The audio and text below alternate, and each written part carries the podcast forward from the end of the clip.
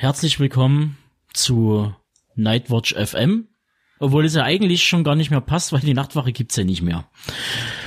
Deshalb kommen wir zum finalen Podcast Game of Thrones Staffel 8.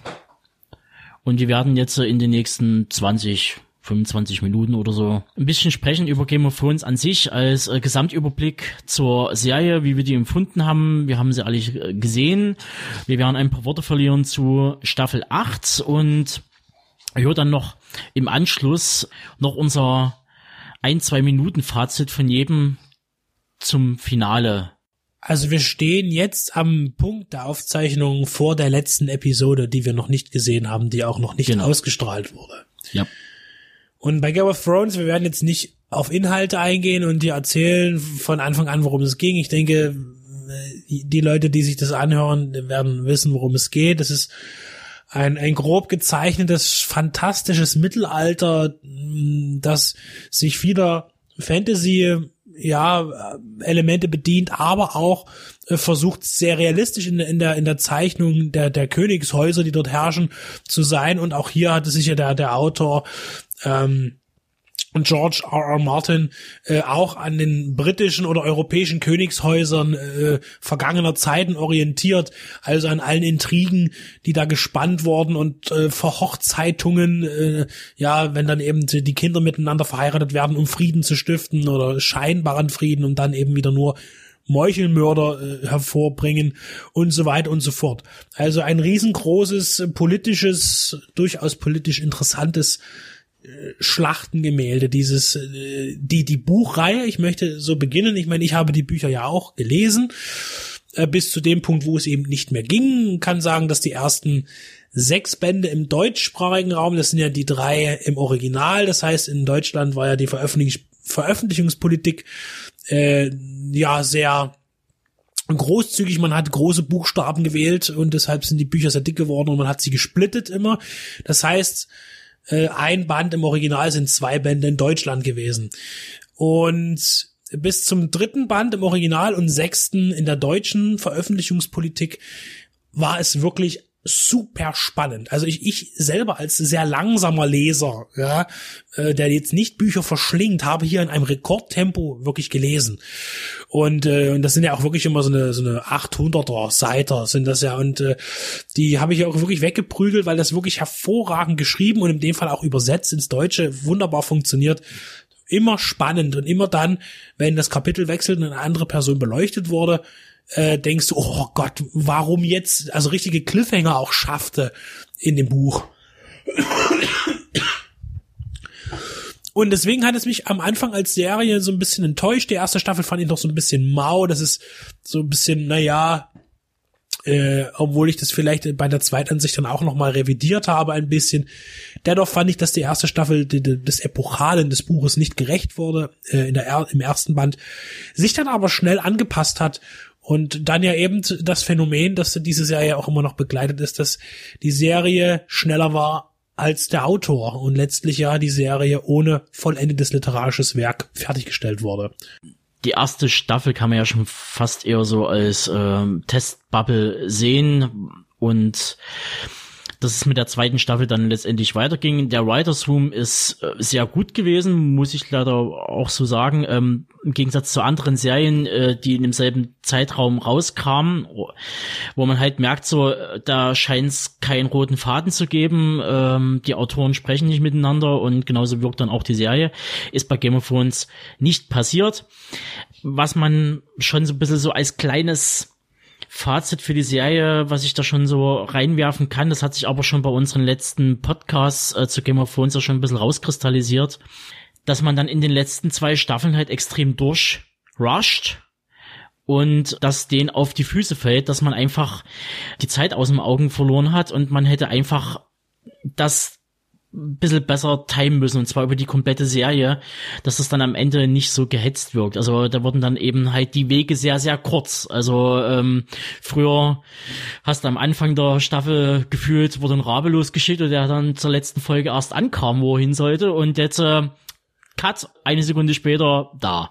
Das fällt halt äh, schon extrem auf, denn es sind halt eben diese vielen kleinen Sachen zwischen den Protagonisten, die halt eben abhanden gekommen sind, also diese kleinen Mini-Story-Stränge, die kleinen Mini-Questen, die sind halt alle weg. Es geht halt wirklich ähnlich wie bei Herr der Ringe. Letzter Teil, Rückkehr des Königs. Äh, es geht aufs große Finale zu seit anderthalb Staffeln und man merkt halt, dass man halt Gas gibt und man versucht jetzt wirklich alle Stränge irgendwie noch schnell zu Ende zu bringen, auch wenn es ja übereilt ist. Ich darf mich auch mal kurz zu Wort melden. Ähm, Stefan Schnee ist mit dabei, auch mit Bild. Ich habe es ja beim Nightwatch FM Staffel 6 oder 7 nicht geschafft. Ich finde, dass die Serie, ich habe die Bücher nicht gelesen, ich habe einen Band zu Hause, weil mich das Thema der Krähen sehr interessiert hat und auch die Story um Ar Arya, bevor man am Schluss jetzt wusste, wie wichtig sie vielleicht doch noch werden könnte und äh, vor allem das Haus aus äh, Schwarz und Weiß, was ja im Buch ein bisschen anders beschrieben ist. Das hat mich sehr interessiert, deswegen habe ich in das Buch reingelesen. sehr schön geschrieben, hat wirklich eine tolle Sprache, der George Martin, wie du gesagt hast, Benedikt. Ich finde, dass die Serie gerade in der Mitte, die mittleren Staffeln, obwohl sie sehr interessante neue Figuren aufgezeigt haben in, in vom, vom Setdesign und auch von der Erzählweise einen Durchhänger hatte. Ich fand die ersten beiden Staffeln bis zur dritten Staffel sehr episch. Gerade also die Bilder in der ersten Staffel, die haben total gezeigt, was Fernsehen sein kann. Das du eigentlich im Kino hättest zeigen müssen. Diese Bilder, wie die auf Gebirgskämmen, wie wie in Herr der Ringe langmarschieren. Ähm, echte Sets gebaut. Äh, Studio hast du wenig gesehen. Also es wurde immer wieder gezeigt, wie sie in irgendwelchen großen Ebenen langmarschieren, ob das Wüste war oder Berge. Und ich gebe dir recht, Tobi, dass das jetzt mit Staffel 7 und 8 äh, gerusht wurde, dass man schneller zum Ziel kommen wollte. Aber ich glaube, dass der Sender da gezielt einfach die Entscheidung getroffen hat, wir buttern mehr Budget pro Episode rein, um das alles opulenter zu wirken, äh, wirken zu lassen und äh, verzichten vielleicht ein bisschen mehr auf die Raffinesse, die es vielleicht in Büchern so final gar nicht mehr gibt. Also rein Bildqualität technisch finde ich die letzte Staffel wieder richtig geil, auch die Effekte. Aber ich gebe dir recht, es ist relativ dünn. Äh, Ob man sich daran stört, das ist eine persönliche ich Sache. Ich glaube aber weniger, dass der HBO hat ja eher ein Interesse daran, dass es so lange wie möglich weiterläuft. Nein, weshalb, ja, weshalb ja auch zwei, drei Spin-offs ja auch geplant sind. Es wird eher daran liegen, dass Benioff und Weiss, die zwei Showrunner dahinter, einfach schon in anderen Projekten involviert sind und einfach die Zeit wegrennt. Also ähm, die wollten das Ding jetzt einfach auch zu Ende. Äh, kann man so sehen. Äh, okay, ich habe aber mit dem Abstand, dass jetzt in den letzten fünf Jahren zwei Staffeln rausgekommen sind äh, und die Ankündigung von den äh, Schauspielern und den Produzenten George Martin hat ja selber gesagt, mach doch gerne 13 Staffeln draus. Und alle haben gesagt, alle anderen äh, außer ihm haben gesagt, nee, wir wollen es jetzt mal zu Ende bringen. Und dann gab es natürlich die längeren Abstände zwischen den Staffeln, die eben zwischen Staffel 3, 4 und 5 kürzer waren, wo dann viele das Production Design ein bisschen bemängelt haben, gesagt, das sieht jetzt aber nicht so, also die Dracheneffekte teilweise doch nicht so ganz ausgereift aussahen. Äh, und das haben sie jetzt wieder richtig gerade gebogen. Also es sieht echt heftig gut aus. Aber sie haben gesagt, so jetzt ist aber Schluss. Wir machen jetzt zu Ende und das Jahr 2019 soll Cut sein. Und natürlich natürlich gibt es diese Spin-offs und HBO möchte natürlich dieses Universum fortführen, aber das sind dann andere Darsteller. Die Darsteller wollen auch mal was anderes drehen. Zumal jetzt das erste Spin-off ja auch tausend Jahre vor dem jetzigen Zeitpunkt der Serie spielt. Also geht dann wieder in die Anfänge zurück, die auch bei George R. R. Martin immer nur angehaucht werden im, im, im Roman. Äh, was ich ja vor uns eigentlich noch zu Ende führen wollte, was ich aber wieder verloren hatte, war eben die ersten drei Bände. Und dann hat er ja noch geschrieben und dann wurde aber auch äh, George R. R. Martin ziemlich zäh im Buch zum Beispiel äh, die Reise von Tyrion durch Essos ist unheimlich zäh. Er sitzt dann Ewigkeiten, also seitenlang, wirklich viel Dutzende Seiten lang in dieser in dieser Trage und säuft Wein und eigentlich passiert nicht viel, als dass irgendwie um irgendwas herum erzählt wird, was absolut langweilig ist. Äh, und da hat man schon gemerkt, jetzt wird's ein bisschen kompliziert und dann verliert man auch langsam die Lust am Lesen. Und ich glaube, äh, da ja George R. R. Martin ja auch lange Zeit dann nicht mehr an den Büchern gearbeitet hat, weil eben die Serie losging. Ich glaube, er hat sich da auch ein bisschen, vielleicht war da auch schon ein bisschen die Luft raus. Und er hat ja auch immer wieder gesagt, also äh, äh, ich habe das gelesen, dass er unheimlich dankbar war in seinen Danksagungen den Leuten, die um ihn rum eigentlich das Ganze archiviert haben. Das heißt, er hat dann auch regelmäßig auf äh, von anderen Leuten erstellte Lexikas zurückgegriffen aus dem, aus dem Internet, solche äh, äh, Game of Thrones Pedias oder was auch immer, äh, um zu wissen, wer eigentlich mit wem jetzt wie und, und auch immer noch damals und so weiter. Also er selber hat ja, hat ja in diesem Roman 500 handelnde Figuren, die alle Text haben und alle eine wichtige Geschichte haben und die sind alle miteinander verknüpft und klar wirst du irgendwann mal balla balla, wenn du das alles, äh, die Stränge zusammenhalten sollst. Und ich glaube, dass er auch irgendwann nicht mehr wusste, ähm, entweder machst du es ganz knallhart und ziehst dann irgendwie dann ganz schnell alle runter, oder aber du willst es noch irgendwie ein bisschen episch ausbauen und musst aber gucken, wie du das hinkriegst mit der Masse an, an, an Figuren, die du unterbringen musst. Und die Serie hat damit ja auch letztlich auch zu kämpfen. Ja, die Serie hat letztendlich auch diesen besagten Cut gemacht, nämlich äh, mit der Explosion der Zitadelle, indem sie einfach mal kurzerhand mehrere Storystränge in die Luft geblasen haben. Das ist so, als würde ähm. Alderan explodieren. ja, nee, du hast schon recht. Also man merkt halt, dass George R. Martin mit dem Beginn der Serie sich auch in den Romanen wahrscheinlich dann angefangen hat zu verzetteln oder hätte sich verzettelt, deshalb hat er dann wahrscheinlich auch alles ruhen und liegen lassen. Und es wird wahrscheinlich auch in naher Zukunft einfach nichts mehr kommen. Also er wird sich wieder auf andere Sachen beschränken wie auf Wildcards, was ja auch demnächst kommt als TV-Fassung, äh, serienmäßig, worauf ich auch schon sehr gespannt bin, weil ich die Wildcard-Romane sehr, sehr mochte. Nichtsdestotrotz man hat schon versucht, was Gutes draus zu machen über das literarische Werk hinaus. Und das ist ihnen ja auch gelungen, weil es heißt ja doch, dass Martin noch zwei Romane schreiben wird oder möchte oder sollte eigentlich, die aber dann natürlich anders als die Serie funktionieren würden, vermutlich zu Ende geführt werden, weil wer will das jetzt noch lesen? Es sei denn, er orientiert sich ganz anders, ist aber wieder blöd im Kontrast zur Serie. Stefan meinte halt, dass es relativ zäh ist, also äh, also die die zwei Staffeln in der Mitte, dass da viel gezeigt wurde, Leute von A nach B, Aya dann bei dem VEB Serienkiller Kommando dann angetreten ist. Letztendlich hinten raus war es aber gut, dass man es halt gezeigt hatte, sonst hängst du dann da und sagst so, okay, super geil, ähm, das wurde mal in zwei Folgen erwähnt und jetzt hat es auf einmal die mega Skills. Das war schon gut, dass man das halt, auch wenn es halt C ist, aber manchmal muss man eben auch mit, mit der Serie arbeiten. Da gebe ich dir recht und das mit der Serie arbeiten hat mir sehr viel Spaß gemacht, aber es gab einfach bestimmte Episoden in der Mitte, die haben mich sehr begeistert. Das war wie gesagt äh, auch von dem äh, Tom, äh, jetzt muss ich richtig aussprechen, Vlajitna, ein deutscher Darsteller, der den Meister des Hauses von Schwarz und Weiß Erstmals habe ich ihn erlebt in die die Rettungsflieger. Da hat er mal einen Sanitäter gespielt. Also wenn ich die Chance habe, ihn mal zu begegnen, dem würde ich mir alle meine Game of Thrones Teile signieren lassen. Und äh, diese, also diese Episoden haben mich sehr begeistert, auch in ihrer Stimmung, in dieser, in dieser Mystik, auch in diesen äh, Wechselbeziehungen von von Strafe und Pflicht und Schuldverantwortung. Äh, das war eine ganz packende Storyline. Und da habe ich gewusst, Aria wird später noch eine große Rolle spielen. Und deswegen ist es auch völlig klar, wo sie da jetzt in den späteren Staffeln drauf hinsteuert. Aber es gab halt auch andere einzelne Episoden. Und da muss ich sagen, ich fand Daenerys Sturmtochter schon immer eine recht naja, eine recht zähe Figur und ich finde es eigentlich auch nur konsequent, worauf sie jetzt am Schluss drauf hinsteuert. Äh, so komplex finde ich sie nicht. Ich fand sie von Anfang an nicht komplex. Sie wurde geschändet, sie wurde äh, vergewaltigt, als, als junges Mädchen wurde sie gestraft und hat sich ihr Leben lang Rache geschworen, hat ihre drei Drachen bekommen, hat sie gedacht, irgendwann mache ich euch alle, ja, und so weiter, ne? Was ich einer, wovor ich so Angst hatte und aber dann auch befreit wurde, jetzt aktuell in der achten Staffel war, äh, ich habe immer ein Problem mit Gegnern, die nicht sterben können.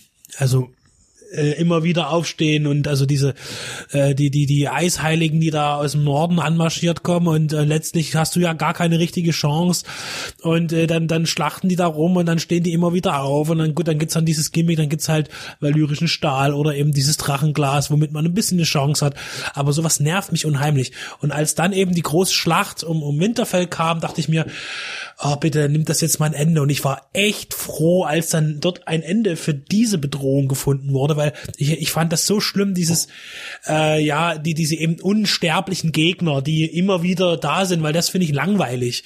Weil das ist immer so aussichtslos, das macht auch keinen Spaß. Muss ich auch hier sagen, und dass ich es dann aber wieder zu einfach fand, weil wurde das eigentlich klar jemals richtig, es wurde ab und zu mal angesprochen, aber diese Mutterschiff-Taktik, äh, ich zerstöre das Mutterschiff und dann sterben alle anderen, ist halt dann auch wieder ein bisschen zu einfach gewesen. Also ich war nie so richtig zufrieden mit der, mit der, mit den Skills der Gegner und was sie eigentlich sind, weil das war mir immer ein bisschen zu, zu einfach in allem. Das Ding war ja einfach, dass man über Staffeln hinweg ein Mythos aufbaut und diese White Walker groß, die sind wie so eine Wand, die sind, die, die, die verschlingen einfach alles Leben und dass man am Ende dann sagt, echt jetzt, das, das, das war's jetzt? Also das hat jetzt irgendwie.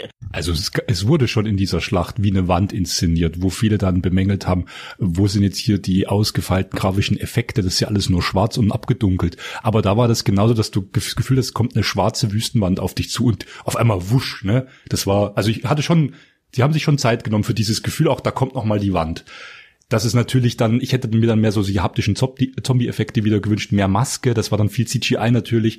Gut, da kann man drüber streiten. Aber diese, diese Bedrohung auch, wo dann äh, sehr, sehr Joras war, das ne, auf dem Pferd auf einmal dann zurückreitet, obwohl weiß, das der Letzte, der zurückreitet, auf einmal alle so Angst erfüllt anschaut und sagt, äh, Leute, nee, no chance und so. Da hatte ich schon nochmal das Gefühl, wow, da kommt was Großes. Aber Bezug auf Aya, ihren Skills und den Nachtkönig wir reden da von der Mega-Garde, die da irgendwie rumsteht und dann kommt Aya von hinten angesprungen. Ganz ehrlich, das war so für mich so eine Deus Ex Machina. Wir müssen jetzt einfach irgendwie das Ding zu Ende bringen und die wussten nicht so richtig wie, also schicken wir jetzt äh, Lisa Simpson, die deutsche Synchronstimme, los und lassen den Nachtkönig töten. Das fand ich einfach so, oh nee. Finde ich nicht, weil das, diese Skills hat sie sich angeeignet und das sagt jetzt John Schnee auch ein, zwei Folgen vorher. Wie konntest du dich unbemerkt an mich anschleichen? Ich will jetzt nicht sagen, dass ich wusste, dass das genau passiert in dieser Szene, aber ich fand es dann hinten raus nicht überraschend. Ich war erstmal fasziniert und wow. Ähm, aber irgendwie war es dann auch konsequent, weil sie tatsächlich der einzige, äh, die einzige Figur ist, die sich so unbemerkt eben an alle anschleichen kann. Und ich bin jetzt äh, jetzt nicht so sehr Spoiler, aber noch auf die letzte Folge doch sehr gespannt, was mit ihr passieren wird äh, was äh, die letzte Episode vor allem mit ihr noch bietet. Ob das jetzt ein pathetischer Abgang wird, ob das, äh, ob sie nochmal Skills zeigen darf, ob sie doch nochmal eine, eine finale Entscheidung bringt weil 70 Minuten werden ja noch erzählt. Also ich finde, Aria ist die interessanteste Figur und Gruß an dich, Tom, hast fein gemacht. Ja, sowas wie zum Beispiel Sansa hat auch viel, viel dramatische Sachen erlebt, ist mir dann aber hinten raus, die war jetzt nie der große Sympathieträger, das war schon am Anfang nicht so und das war auch, in der Mitte hat sie natürlich dann durch äh, Ramsey, da hat man natürlich dann Mitleid gehabt, so was dir alles da widerfahren ist und äh, durch Jeffrey ist aber letztendlich bleibt die relativ blass, die bleibt bleibt sehr unterkühlt und sehr, sehr unnahbar. Also man, man, man fiebert nie mit und ähm, ist es eigentlich egal, was sie da oben in Winterfeld dann treibt. Ähm, das, das sah dann bei Aya anders aus. Mein Herz hängt immer noch an Tyrion. Auch wenn ich halt keinen großen Bezug eigentlich zu ihnen hab, aber halt Tyrions in Anführungsstrichen bester Freund, also hier äh, der Flüsterer sozusagen.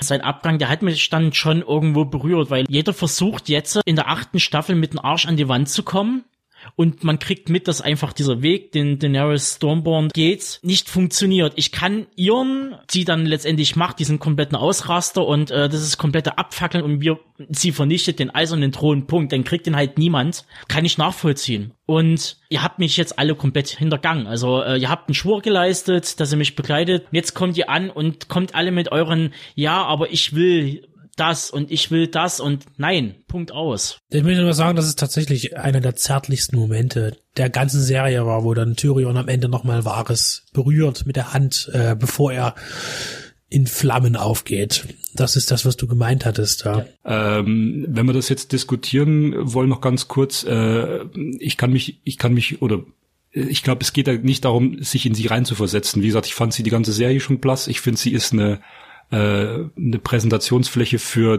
der Wahnsinn, der aus einem kleinen Kind geboren werden kann. Sie ist am Schluss letztlich die Tyrannin, vor der sogar äh, Cersei Angst hat. Und Cersei hat vor niemanden Angst, das wissen wir, weil sie einfach die abgefieseste ist. Aber da kriegt sie große Augen und das ist eigentlich, das ist der Verlust der Menschlichkeit. Die Serie erzählt am Schluss davon, ich sag's ja immer wieder gern, es wäre einfach besser gewesen, der Nachtkönig hätte gewonnen. Das war schon, das war auch immer der, der Blick von dem, äh, wie heißt der Bruder von John Schnee, der im Rollstuhl sitzt, der Kleine? Brian.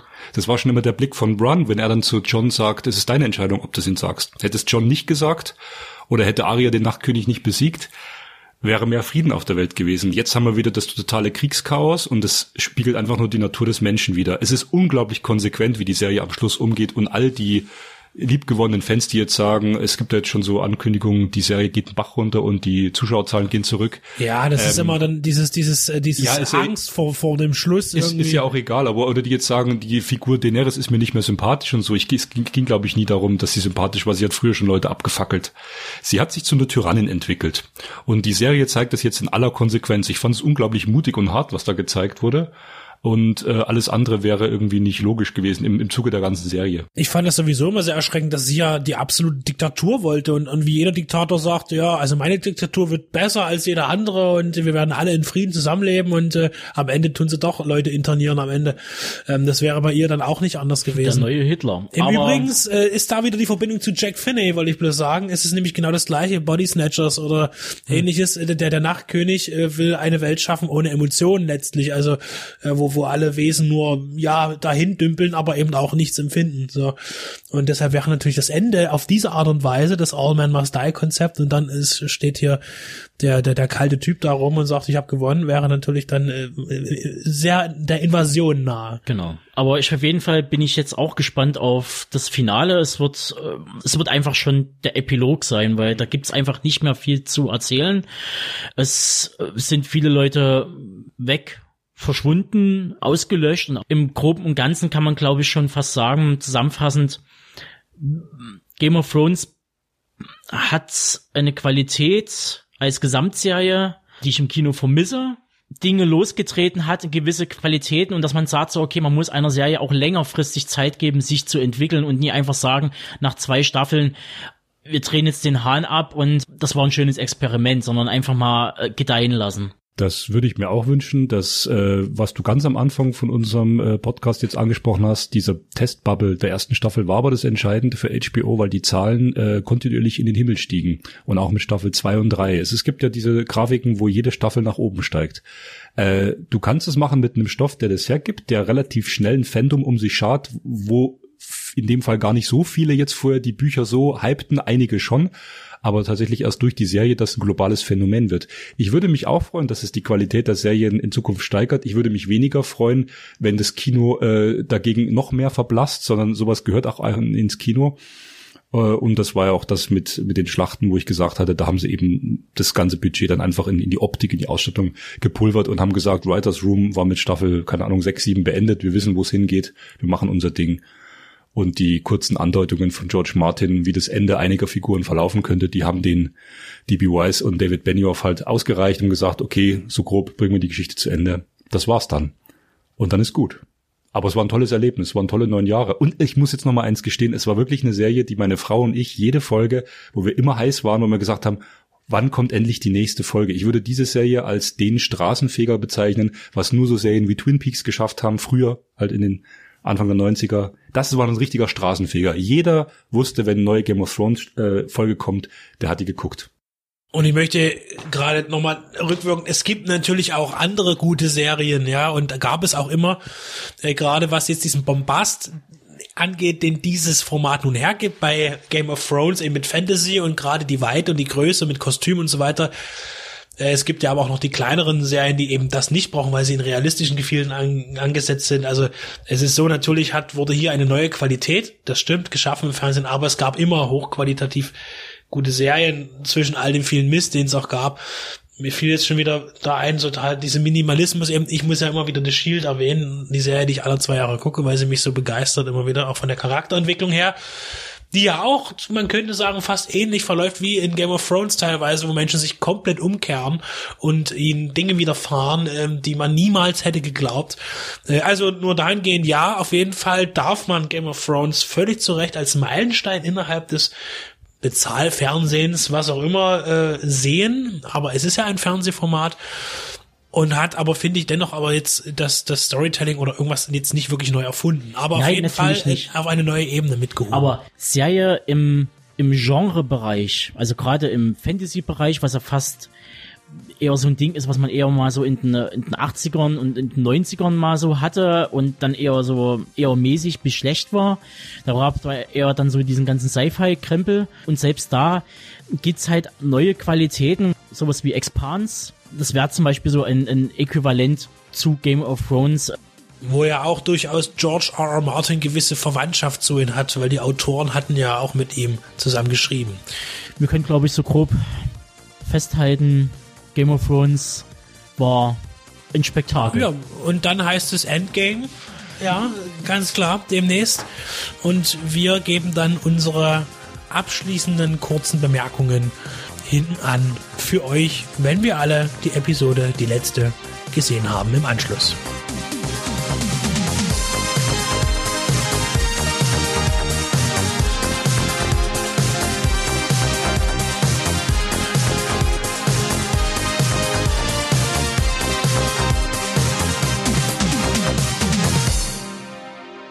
Ich halte es kurz und knapp, da Stefan am Ende etwas ausführlicher wird und es schlichtweg zu noch größeren Übersteigungen käme.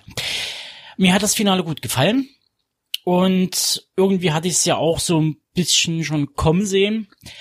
Der Wahnsinn fand durch Johns tragische Tat rein aus Liebe zu Daenerys und dem Volk von Westeros ein Ende, für das er büßen muss.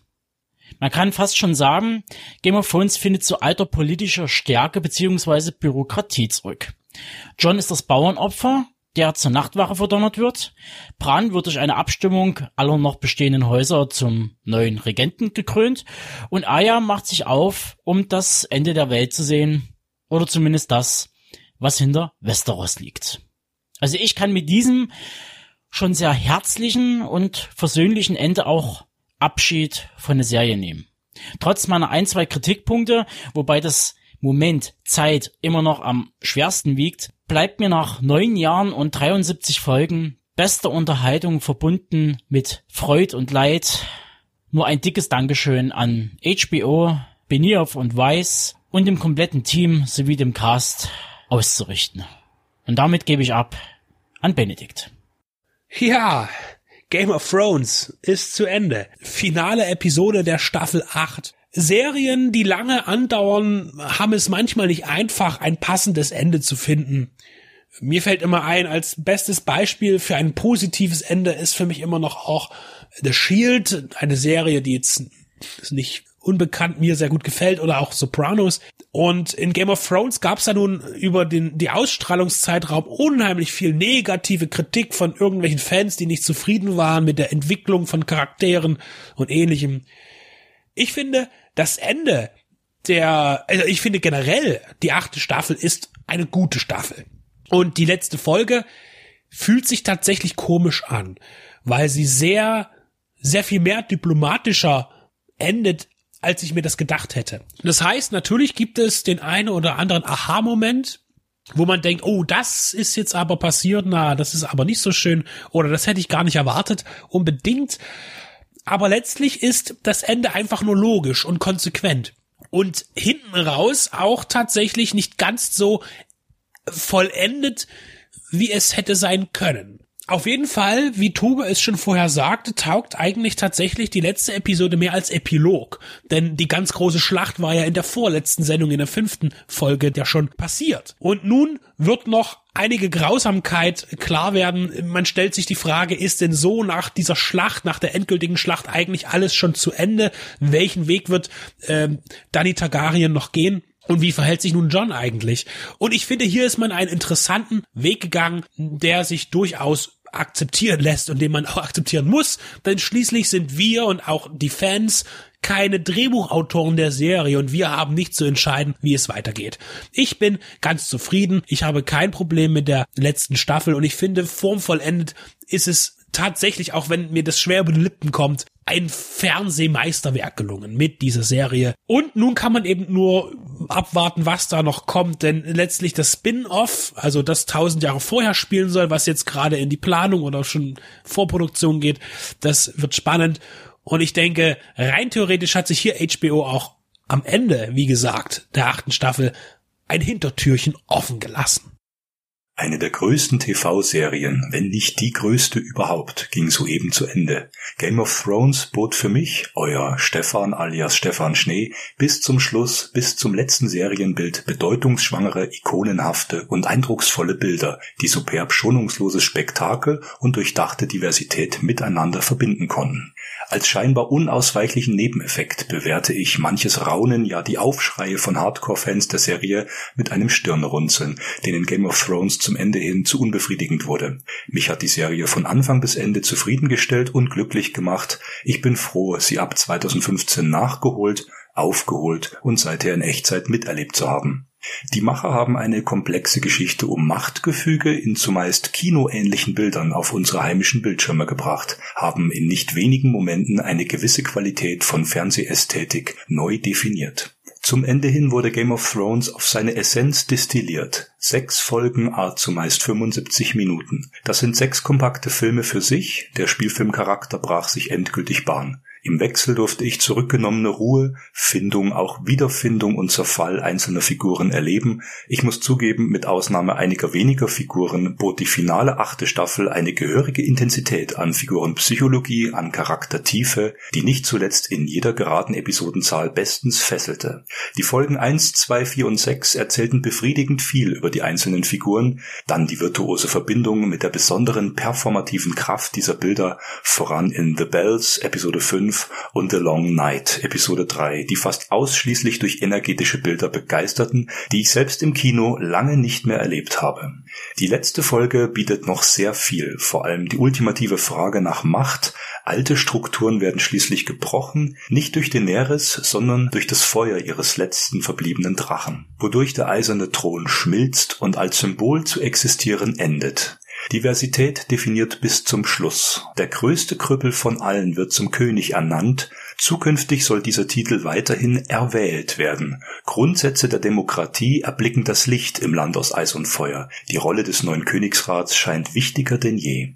Zuletzt punktet die Bedeutung des Erzählens selbst, die Unsterblichkeit von Geschichten und die Notwendigkeit ihres Brauchs. The Iron Throne, so der Titel der finalen Episode, bringt höchst würdevoll zu Ende, was vor acht Jahren mit Eddard Stark und seiner Familie auf den Bildschirmen begann. Es zeugt von großem Stil und erfreut zugleich mein kleines Fanherz, wenn den Starks wie zu Beginn auch final die größte Aufmerksamkeit zuteil wird und zuletzt, nachdem er von seinem Schattenwolf begrüßt wird, der ihn seit der allerersten Folge begleitet, John Schnee die Kinder einer neuen Generation in den freien Norden, den echten Norden, wie ein Messias ins gelobte Land führt. Das ist der Stoff, aus dem die Helden sind. Für mich stimmen die Schauwerte und Qualitäten von Game of Thrones bis zum Schluss und in der finalen Staffel haben sie meiner bescheidenen Meinung nach ihren Höhepunkt erreicht.